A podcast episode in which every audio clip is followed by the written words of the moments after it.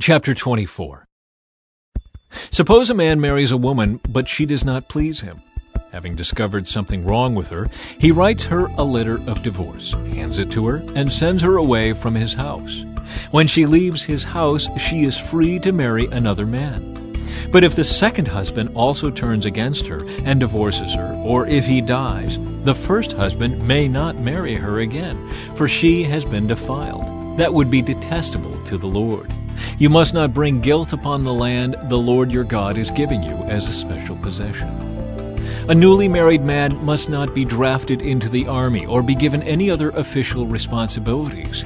He must be free to spend one year at home, bringing happiness to the wife he has married. It is wrong to take a set of millstones, or even just the upper millstone, as security for a loan, for the owner uses it to make a living. If anyone kidnaps a fellow Israelite and treats him as a slave or sells him, the kidnapper must die. In this way, you will purge the evil from among you.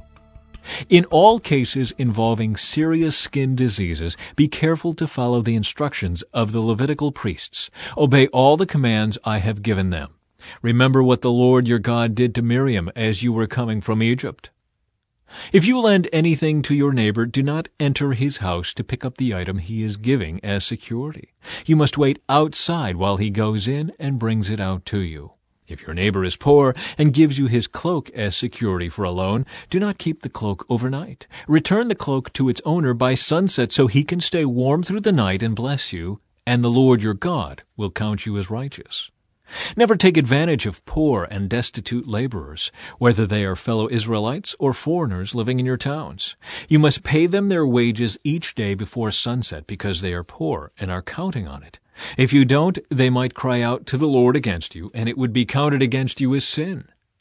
Parents must not be put to death for the sins of their children, nor children for the sins of their parents. Those deserving to die must be put to death for their own crimes. True justice must be given to foreigners living among you, and to orphans, and you must never accept a widow's garment as security for her debt. Always remember that you were slaves in Egypt, and that the Lord your God redeemed you from your slavery. That is why I have given you this command. When you are harvesting your crops and forget to bring in a bundle of grain from your field, don't go back to get it. Leave it for the foreigners, orphans, and widows. Then the Lord your God will bless you in all you do. When you beat the olives from your olive trees, don't go over the boughs twice. Leave the remaining olives for the foreigners, orphans, and widows. When you gather the grapes in your vineyard, don't glean the vines after they are picked. Leave the remaining grapes for the foreigners, orphans, and widows. Remember that you were slaves in the land of Egypt. That is why I am giving you this command. Chapter 25 Suppose two people take a dispute to court, and the judges declare that one is right and the other is wrong. If the person in the wrong is sentenced to be flogged, the judge must command him to lie down and be beaten in his presence with the number of lashes appropriate to the crime. But never give more than forty lashes. More than forty lashes would publicly humiliate your neighbor. You must not muzzle an ox to keep it from eating as it treads out the grain. If two brothers are living together on the same property and one of them dies without a son, his widow may not be married to anyone from outside the family. Instead, her husband's brother should marry her and have intercourse with her to fulfill the duties of a brother-in-law. The first son she bears to him will be considered the son of the dead brother, so that his name will not be forgotten in Israel.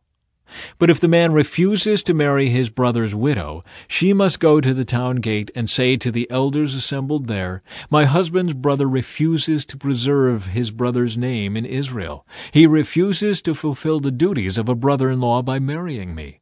The elders of the town will then summon him and talk with him.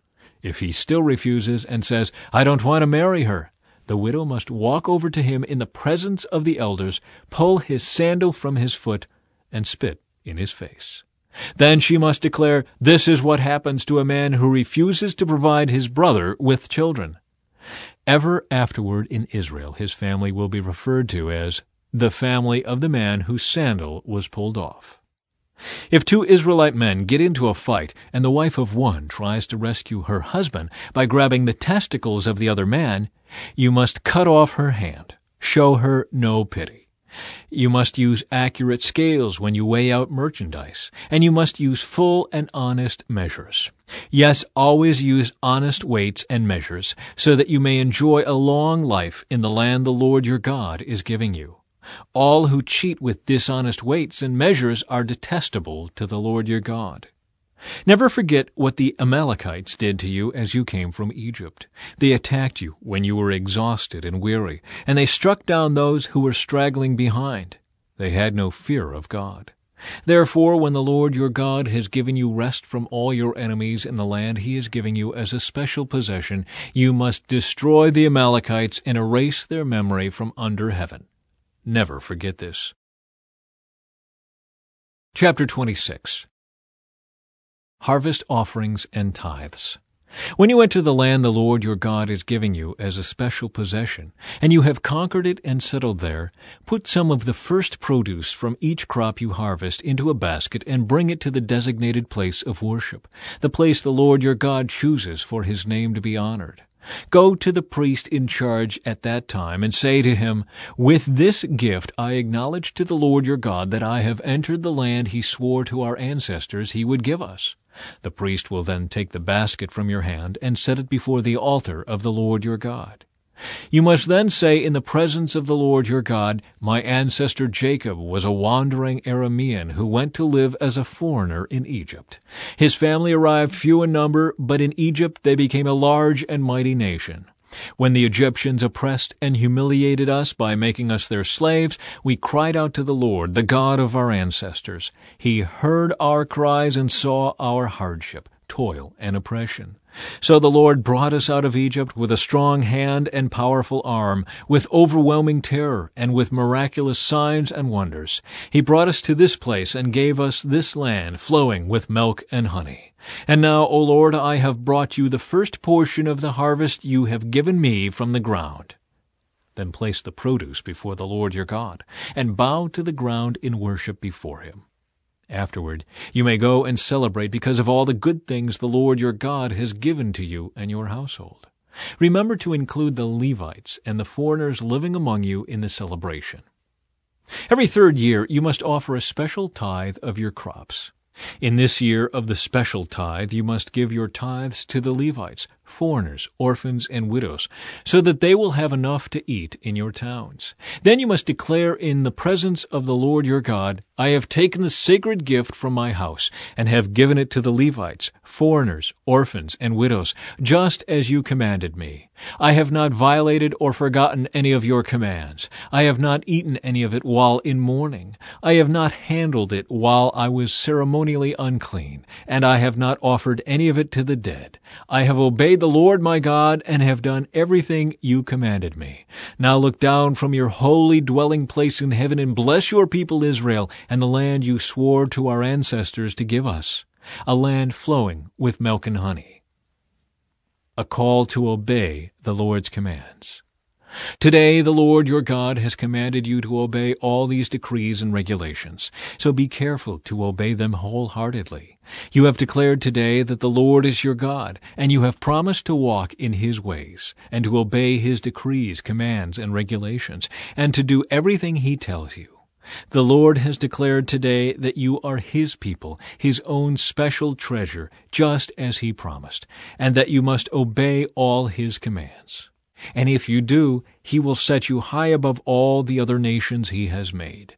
Then you will receive praise, honor, and renown. You will be a nation that is holy to the Lord your God, just as he promised.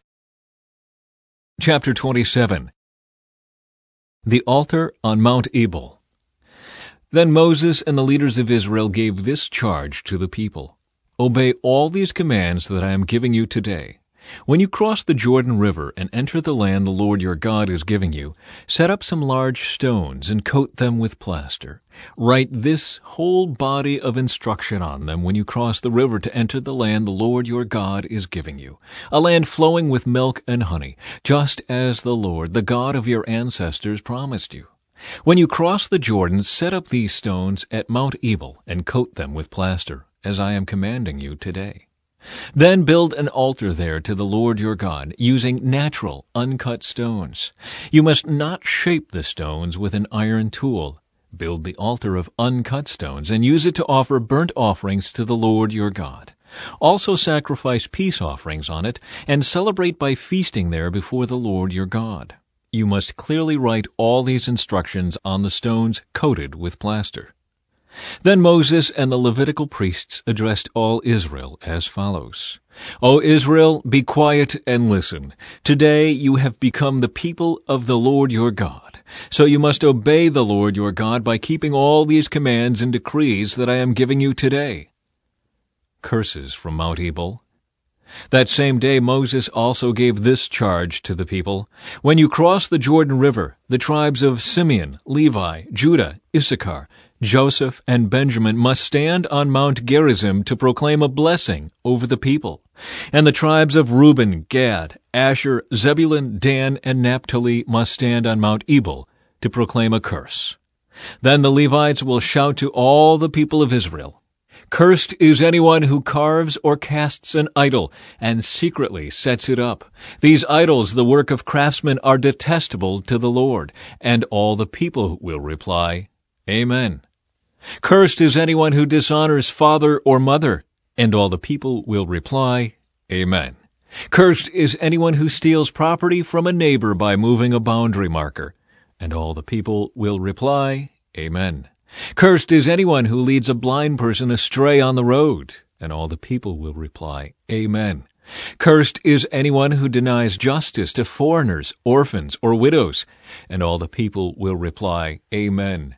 Cursed is anyone who has sexual intercourse with one of his father's wives, for he has violated his father. And all the people will reply, Amen. Cursed is anyone who has sexual intercourse with an animal. And all the people will reply, Amen. Cursed is anyone who has sexual intercourse with his sister, whether she is the daughter of his father or his mother. And all the people will reply, Amen. Cursed is anyone who has sexual intercourse with his mother-in-law. And all the people will reply, Amen.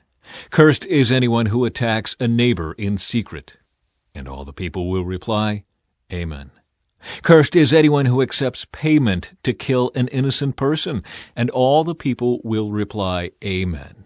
Cursed is anyone who does not affirm and obey the terms of these instructions, and all the people will reply, Amen.